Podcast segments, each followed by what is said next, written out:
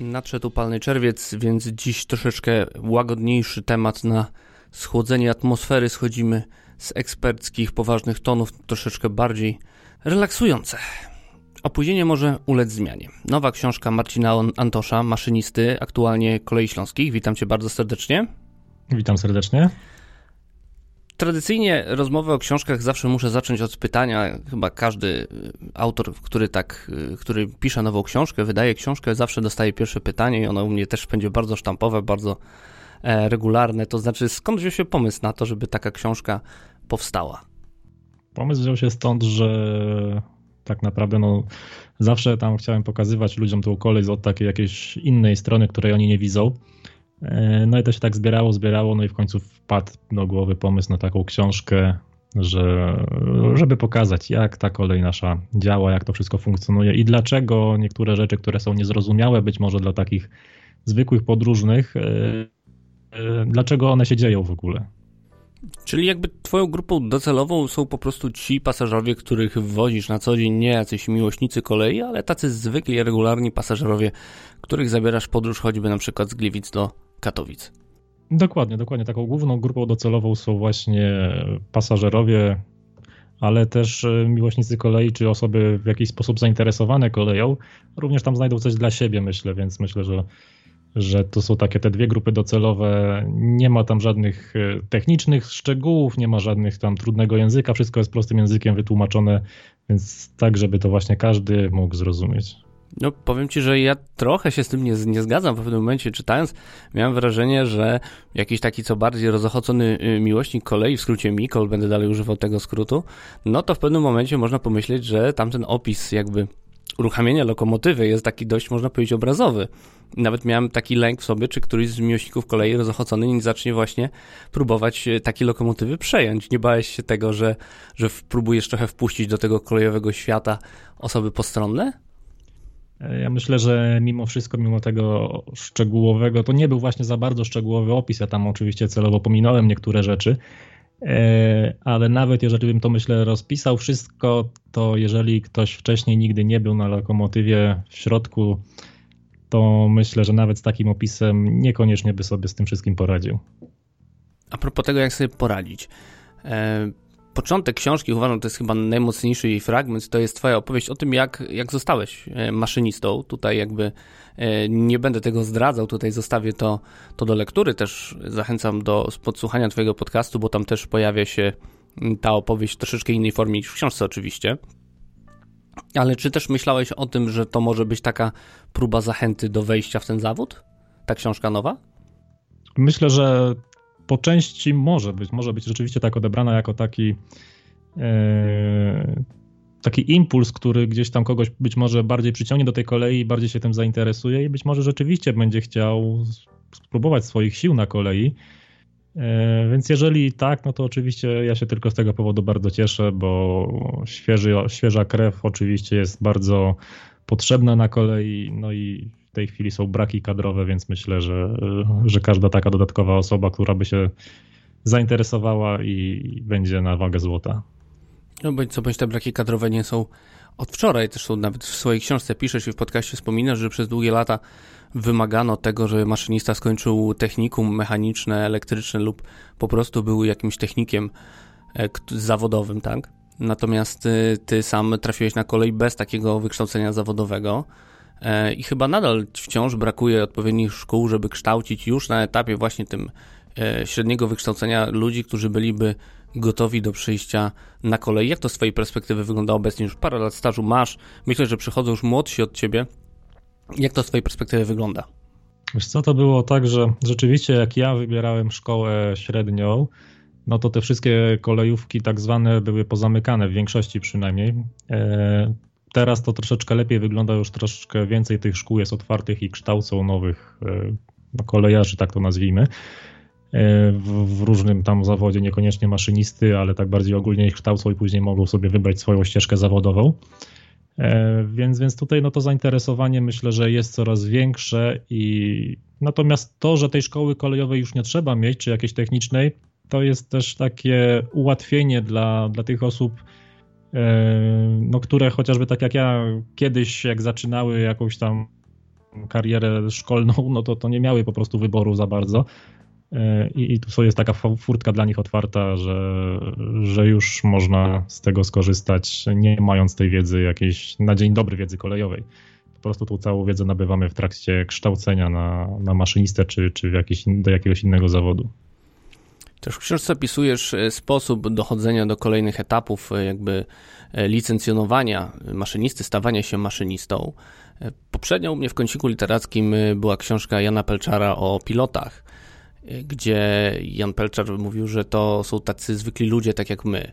E, I też pytanie mam do ciebie, czy twoim zdaniem każdy taki zwykły człowiek nadaje się na maszynistę?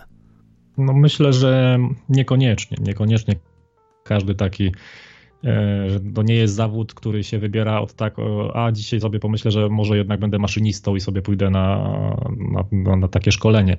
E, to jest jednak zawód, który wymaga mnóstwa wyrzeczeń, chociażby pracy w nocy, noc, czy w święta, czy, czy, czy jak inni wszyscy gdzieś tam odpoczywają, to my pracujemy. E, no i też wymagający tutaj no, dość mocnych nerwów, stalowej psychiki i, i tak dalej, prawda? Więc tutaj myślę, że, że nie każdy będzie się w tym zawodzie widział koniecznie.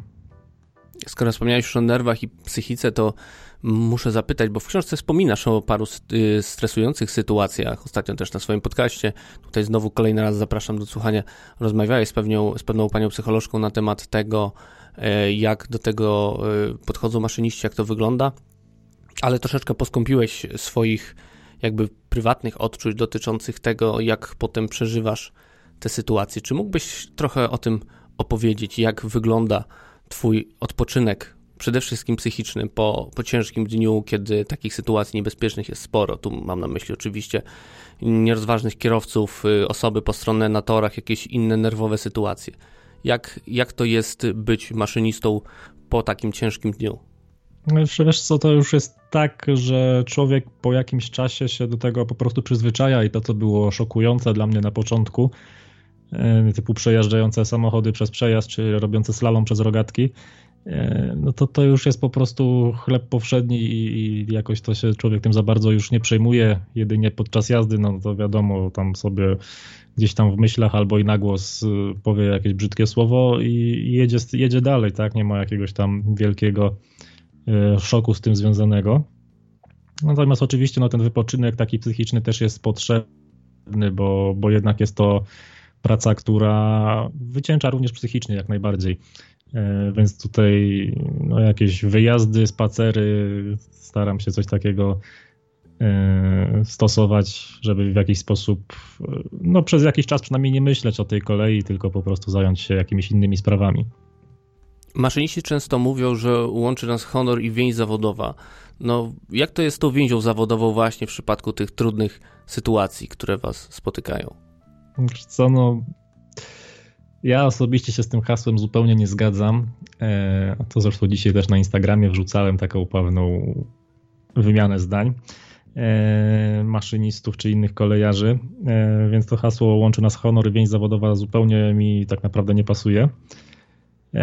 Natomiast no jak najbardziej, no wiadomo, są ludzie, którzy się gdzieś tam bardziej lubią, mniej lubią, bardziej ze sobą są zżyci i, i te osoby oczywiście siebie wspierają gdzieś tam na, w trudnych sytuacjach, e, ale to nie jest tak, że każdy na każdym może polegać. No właśnie, a dlaczego nie zgadzasz się z hasłem, że łączy nas honor i więź zawodowa? Uważasz, że brakuje tego honoru, czy brakuje więzi zawodowej? E, wiesz co, no honor oczywiście każdy jakiś tam swój ma, e, to już zależy co, co nazwiemy tym honorem. E, natomiast jeżeli chodzi o więź zawodową, no to są różne takie sprzeczki, czasami różne takie niedopowiedzenia, że, że jeżeli ktoś gdzieś tam coś inaczej sądzi niż inni, no to po prostu jest bardziej wykluczany niż, niż, ten, niż tą więzią zawodową. E, bo dla mnie więź zawodowa to jest taka, czy, czy się lubimy, czy się nie lubimy, to w trudnej sytuacji jesteśmy razem. No, mam wrażenie, że to nie zawsze tak działa. No właśnie, specjalnie spojrzałem przez tą chwilę na to, co e, się pojawia na Twoim Instagramie, no dokładniej w Stories. No, jakby wydaje mi się, że to jest raczej kwestia typowego, typowych reakcji w internecie i komentarzy. Każdy się spotyka z negatywnymi komentarzami dzisiaj, bo to jest tak samo jak prosto jest tworzyć w internecie ciekawe treści, tak samo prosto jest e, komentować. E, ale jeszcze wracając do tego honoru i więzi zawodowej. E, to jest może pytanie takie nie na miejscu, ale czy jesteś członkiem związków zawodowych kolejowych? E, aktualnie nie. A byłeś? Nie, nie, nie. Na razie czasami się zastanawiam nad tym, żeby dołączyć, ale, ale na pewno to nie są, nie będą to takie typowe związki gdzieś tam związek zawodowy maszynistów czy coś takiego. No, to jest coś, co się kojarzy z kolejarzami właśnie, że są związki zawodowe, tak i tak dalej. Natomiast y, nie zawsze, ja niekoniecznie jest mi po drodze ze związkami. Więc tutaj jedynie, jeżeli już, to tylko po to, żeby, e, żeby starać się gdzieś tam coś być może zmienić, e, ale, ale, ale, ale to muszą być związki właśnie może nie tak bardzo skostniałe, zbetonowane, tak jak te, które gdzieś tam widzimy obrazki e, tych najgłośniejszych. Jak rozumiem, masz na myśli prezydenta Związku Zawodowego Maszynistów, czy masz na myśli kogoś innego w tym momencie? E, wiesz co, ogólną tą taką otoczkę, którą gdzieś tam pokazują, może nie tyle, no media również to pokazują, te wszystkie różne, całe, co chodzi o, bardziej o całą grupę to tych ludzi niż o, o, jako, o jakieś konkretne osoby.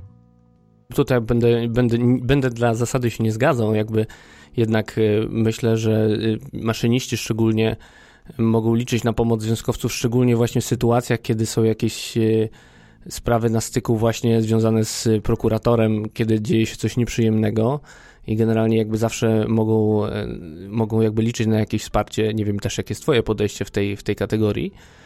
Też jeżeli chciałbyś się tym podzielić, to, to byłoby bardzo miło.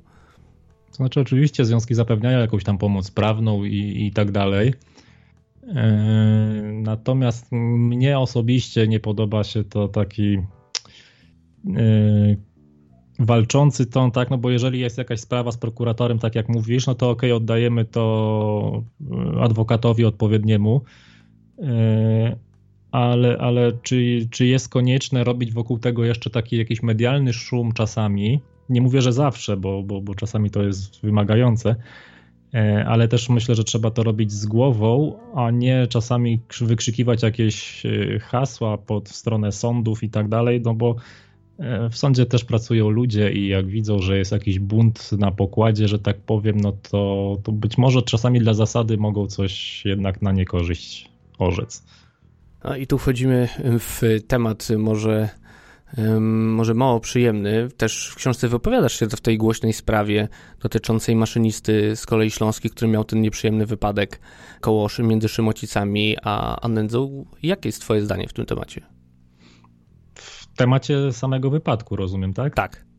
No, no tutaj właśnie no wypadek jak wiele innych wypadków tak naprawdę E, czyli, czyli no tutaj no potrącenie osoby postronnej na torach, która nie powinna tam przebywać, więc, więc tutaj nie ma się za bardzo co wgłębiać w sam wypadek. Natomiast no, no skandaliczne jest to podejście do tego, jak to wszystko zostało rozwiązane, hmm, czyli, czyli, czyli zrobienie nawet tej wizji lokalnej w zupełnie innych warunkach niż, niż miał miejsce wypadek. E, no dla mnie osobiście takie sprawy powinny się kończyć wpisem w, w, tym, no nie wiem jak to tam się nazywa, czy to w raporcie jakimś tego prokuratora, czy, czy, czy jak to tam nazwać. E, powód wypadku przebywania osoby postronnej w niedozwolonym miejscu, prawda?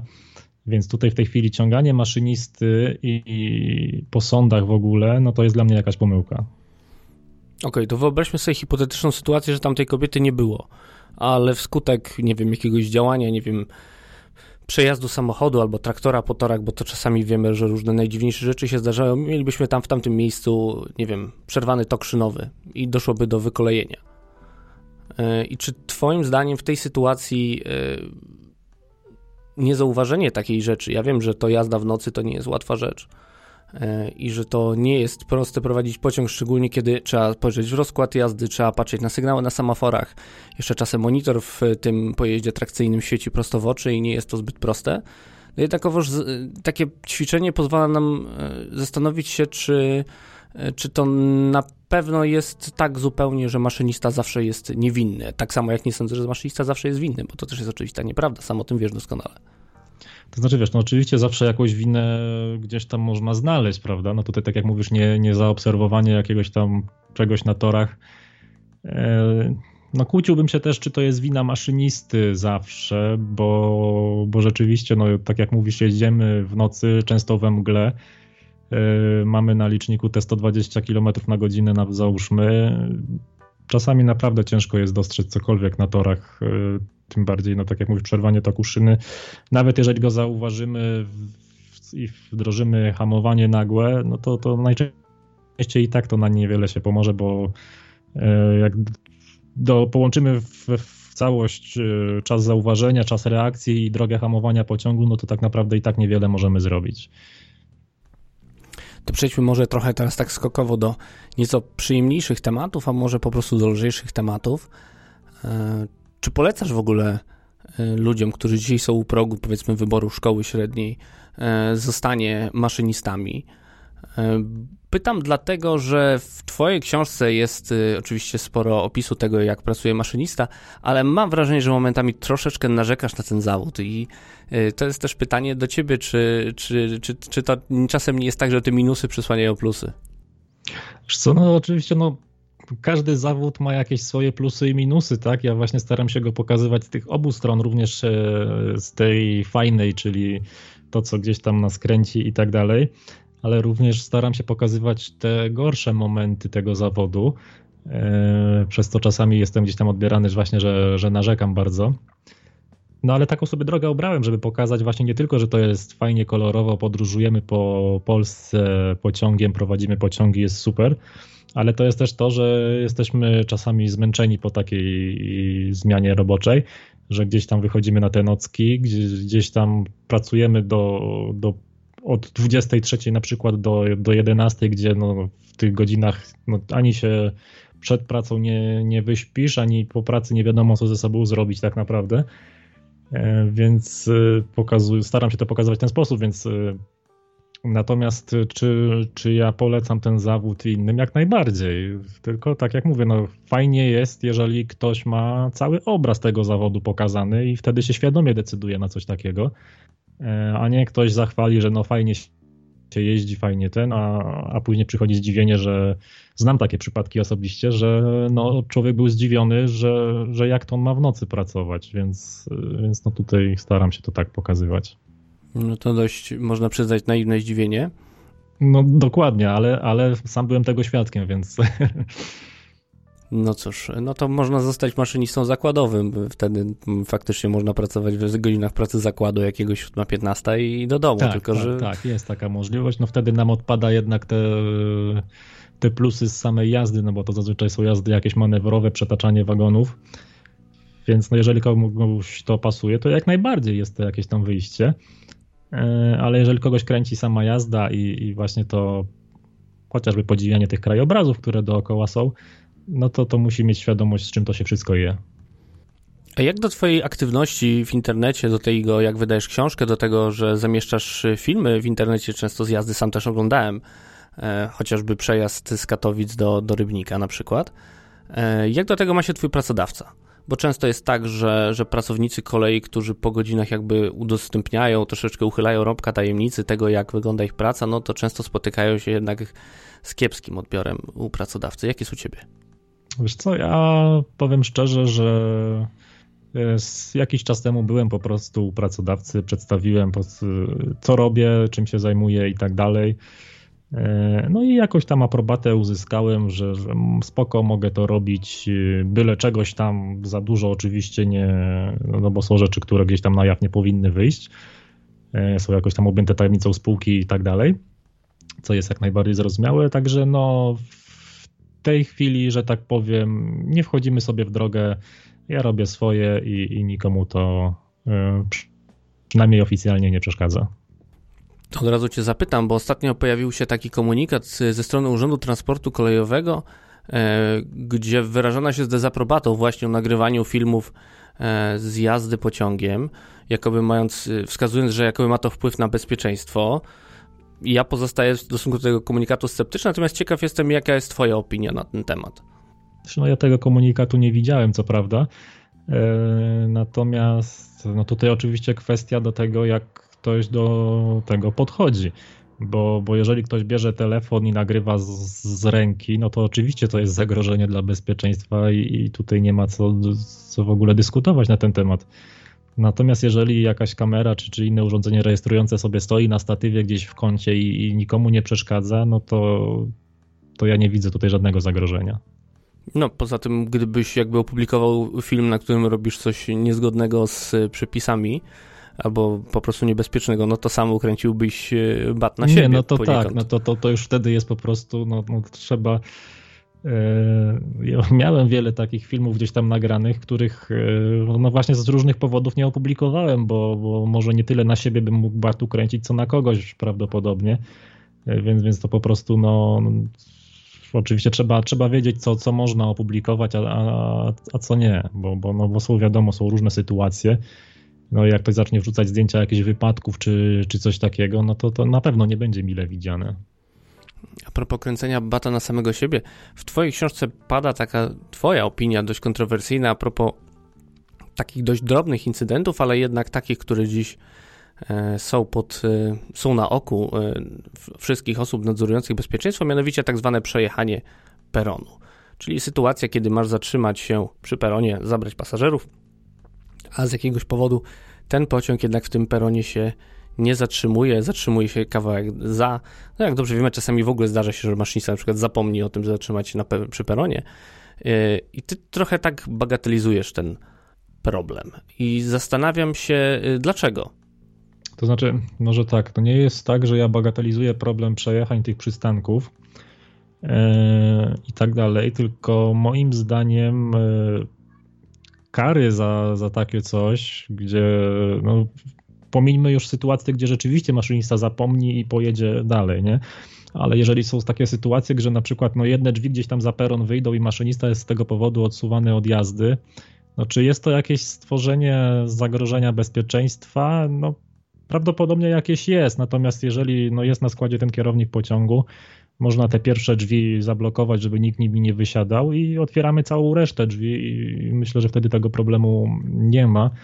Więc myślę, że tutaj karanie za to, hmm, może wysokość kary jest nieadekwatna do, do przewinienia, bo, no bo są groźniejsze przewinienia, jak choćby przejechanie semafora wskazującego sygnał stój, gdzie już wtedy rzeczywiście jest jakieś zagrożenie, E, spowodowane, a, a tutaj no, w sytuacji, gdzie tak naprawdę ten pociąg można gdzieś, no nie, nie zawsze, ale często można go cofnąć i z powrotem zabrać tych ludzi, to, to myślę, że to jest troszeczkę takie, troszkę zbyt mocne.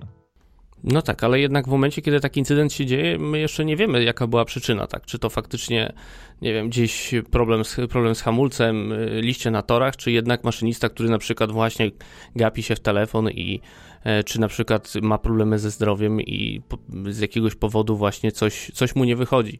I pytanie tylko, czy to, to jest kwestia samych wyjaśnień, czy to jest kwestia kar, które są nakładane e, zupełnie w oderwaniu od, od przyczyn takiego zdarzenia tu możesz uchylić rąbka, czy faktycznie jest kara za to, że, że poślizgniesz się na liściach. Tak, tak, jak najbardziej. Znam takie przypadki, że kolega po prostu z powodu, z racji złej, złych warunków atmosferycznych i śliskich torów, no gdzieś tam się nie zatrzymał, został odsunięty od jazdy na jakiś czas. No bo mógł według e, jakichś tam prawideł kolejowych powinien przewidzieć sytuację i wdrożyć hamowanie dużo wcześniej. No to tylko to się fajnie mówi, a, a nie zawsze jest nie zawsze się to przewidzi, bo czasami jest tak, że odcinek torów jakiś jeden jest nagle się śliski robi i, i gdzieś tam te koła się zaczynają ślizgać, nie, hamulec nie do końca spełnia swoją rolę wtedy. Yy, więc tutaj no ja się trzymam wersji, że, że jeżeli to nie jest zapomnienie, widać, że była jakaś ta reakcja tego maszynisty, a, a po prostu no, no nie wyszło, tak, tak to nazwijmy, no to, to nie powinno być to aż tak mocno karane. Okej, okay, to przejdźmy może do zupełnie innego tematu, zupełnie przeskok zupełnie do niebeczki. Jest jeden temat, który w twojej książce chyba się nie pojawia, popraw mnie, jeżeli byłem zbyt mało ważnym czytelnikiem, ale chyba nie poruszasz tematu kobiet maszynistów, czyli po prostu maszynistek. Jak widzisz temat y, koleżanek w pracy za nastawnikiem? To znaczy tak, jeżeli, jeżeli ja dobrze pamiętam, bo tą książkę też jakiś czas temu już pisałem i szczerze mówiąc y, no nie czytałem jej już dość, dość dawno, ale troszkę tam wspominałem, może nie za dużo, ale wspominałem, że również kobiety w tej chwili jeżdżą jako maszynistki, więc wydaje mi się, że taka, taka, coś takiego tam gdzieś padło. Być może, być może nie, ale wydaje mi się, że tak. E, niemniej jednak, no ja jestem zdania, że praca jest jak każda inna. Jeżeli będziemy mieli takie same wymagania e, wobec kobiet jak wobec mężczyzn, czyli no, no robimy tą samą robotę, tak, i, i, żadnej tam jakichś taryf ulgowych nie ma z jakiegoś powodu, no to, to nie ma problemu. Ja naprawdę cieszę się, że coraz więcej kobiet jeździ, jest to jakieś yy, no tak, taka normalna kolej rzeczy, że tak powiem, tak? No, to nie jest jakaś wiedza tajemna przeznaczona tylko dla mężczyzn, że, że, że tylko mężczyzna może prowadzić pociąg, bo, no bo kobiety e, u nas jest ich coraz więcej, a w innych krajach jest to po prostu normalne, że, że kobieta wykonuje ten zawód. To może spróbujemy obalić taki mit, bo to się często pojawia, e, że wskazuje się, że kobiety nie mogą prowadzić pociągów e, prowadzonych składami tradycyjnymi, czyli lokomotywa plus wagony, ponieważ jakiś element, chyba bodajże chodzi o sprzęg, przekracza normy w BHP dotyczące e, dźwigania.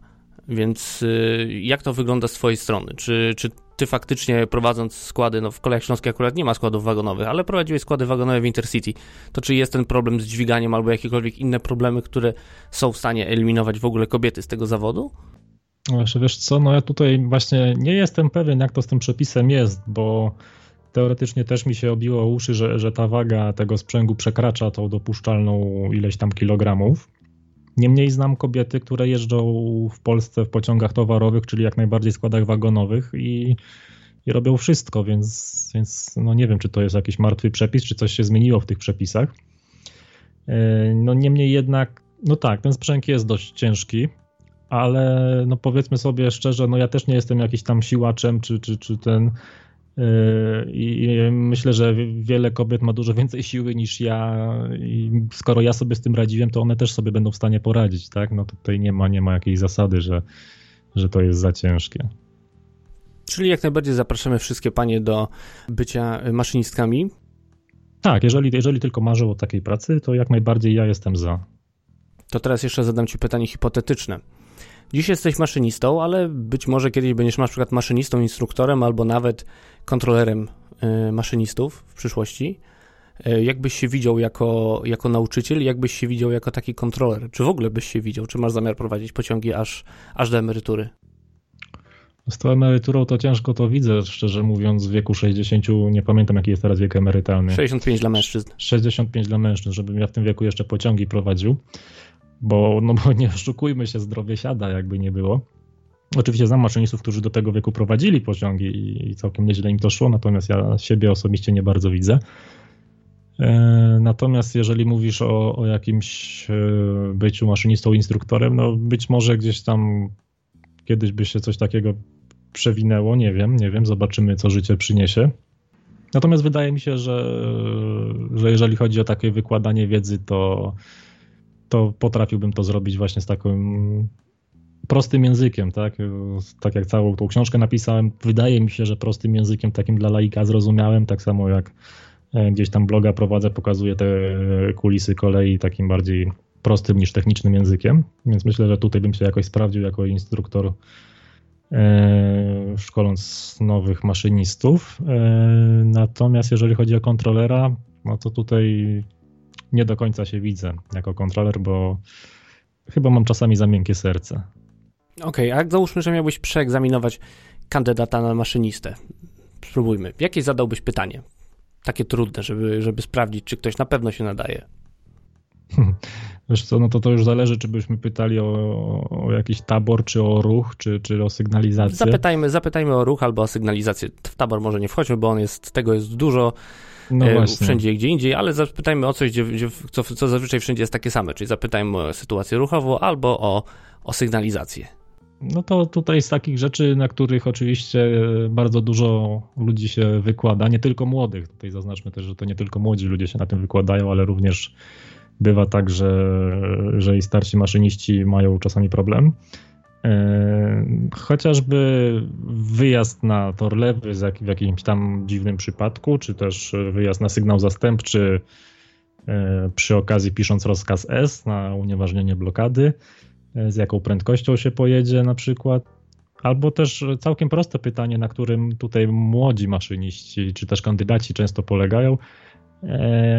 Jaki będzie obraz poprzedniego semafora, czy, czy tam tarczy ostrzegawczej do semafora E, jeżeli na semaforze mruga pomarańczowe światło, prawda? No i tutaj często dużo osób zna kolejność do przodu, że tak powiem, czyli wie, co, co może, czego może się spodziewać na semaforze, ale jak muszą to do tyłu przeanalizować, to, to jest już troszeczkę gorzej. E, zatem pytanie pod tytułem, jaki jest obraz na tarczy ostrzegawczej, kiedy na semaforze wjazdowym na stację mamy jedno, dobrze zrozumiałem, jedno pomarańczowe tak, mrugające jedno pomarańczowe mrugające na przykład. Dobrze, to to pytanie będzie pytaniem konkursowym, a w tym konkursie będzie można oczywiście wygrać Twoją książkę. Tak więc y, proszę nie sprawdzać y, gorączkowo przepisów, tylko odpowiadać z głowy, bo kto pierwszy, ten lepszy. Kto pierwszy wyśle maila z odpowiedzią na adres y, kontakt małpa węzelprzesiadkowy.pl wygrywa książkę Marcina Antosza Opóźnienie może ulec zmianie. Jak odpowiedź na to pytanie, to przy okazji możecie już od razu zapisywać się na kurs. Tak jest, bardzo fajny konkurs, bo mi się, mi się podoba. Mam nadzieję, że Wam książka również się spodoba, więc jeszcze raz y, przypominam, że jest już w sprzedaży. Marcin Antosz, opóźnienie może ulec zmianie. Kiedy życzyło się wolnej drogi? Dalej obowiązuje zwyczaj życzenia wolnej drogi? W tej chwili zielonej drogi. Zielonej? Na, na, tak. na ten, na, na, na zielone migające i na żółte migające nie jeździmy. Tak jest. Nie no, jeździmy oczywiście, ale E, ale została jakaś taka, no tak jak mówisz, wcześniej była wolna droga, to zostało z semaforów kształtowych, no w tej chwili została nam zielona droga, mamy już coraz, większość mamy semaforów świetlnych, więc się trzymamy nomenklatury świetlnej. A ty wolisz świetlne czy kształtowe? E, szczerze to nie miałem okazji, znaczy się raz miałem okazję przejeżdżać przez stację z semaforami kształtowymi, ale, ale, ale nie spotykam się. W tej chwili na Śląsku już nie ma takich semaforów przynajmniej w tych miejscach, po których ja jeżdżę, więc no nie bardzo mam wybór, więc wolę świetlną. Okej, okay, no to świetnej, zielonej drogi Życzymy autorowi książki, której węzeł przysiadkowy jest oczywiście patronem medialnym. Jeszcze raz dziękuję za rozmowę. Marcin Antosz, maszynista Kolei Śląskiej. Dziękuję również. Tradycyjnie na zakończenie nie może obejść się bez podziękowań dla patronów, a w szczególności tych, którzy korzystają z biletów okresowych, a są nimi Paweł Sygartowski, Tomasz Tarasiuk, Andrzej Kaszpir-Kaźmierowski, Monika Stankiewicz, Paweł Łapiński, Peter Jancowicz, Janka, Jerzy Mackiewicz, Jakub Kucharczuk, Michał Cichosz, Piero, Łukasz Filipczak, Filip Lachert, Jacek Szczepaniak, Jurek Gozdek, Kuba Czajkowski, Piotr Rachwalski, Grzegorz Roman-Kynik, Jakub Budzyński, Jakub Madrias, Paulina Matysiak, MP, Michał Jankowski i Jakub Kundzik. Jeżeli chcecie do nich dołączyć, zapraszam Was bardzo serdecznie na patronite.pl przesiadkowy. A na dziś to wszystko. Do usłyszenia.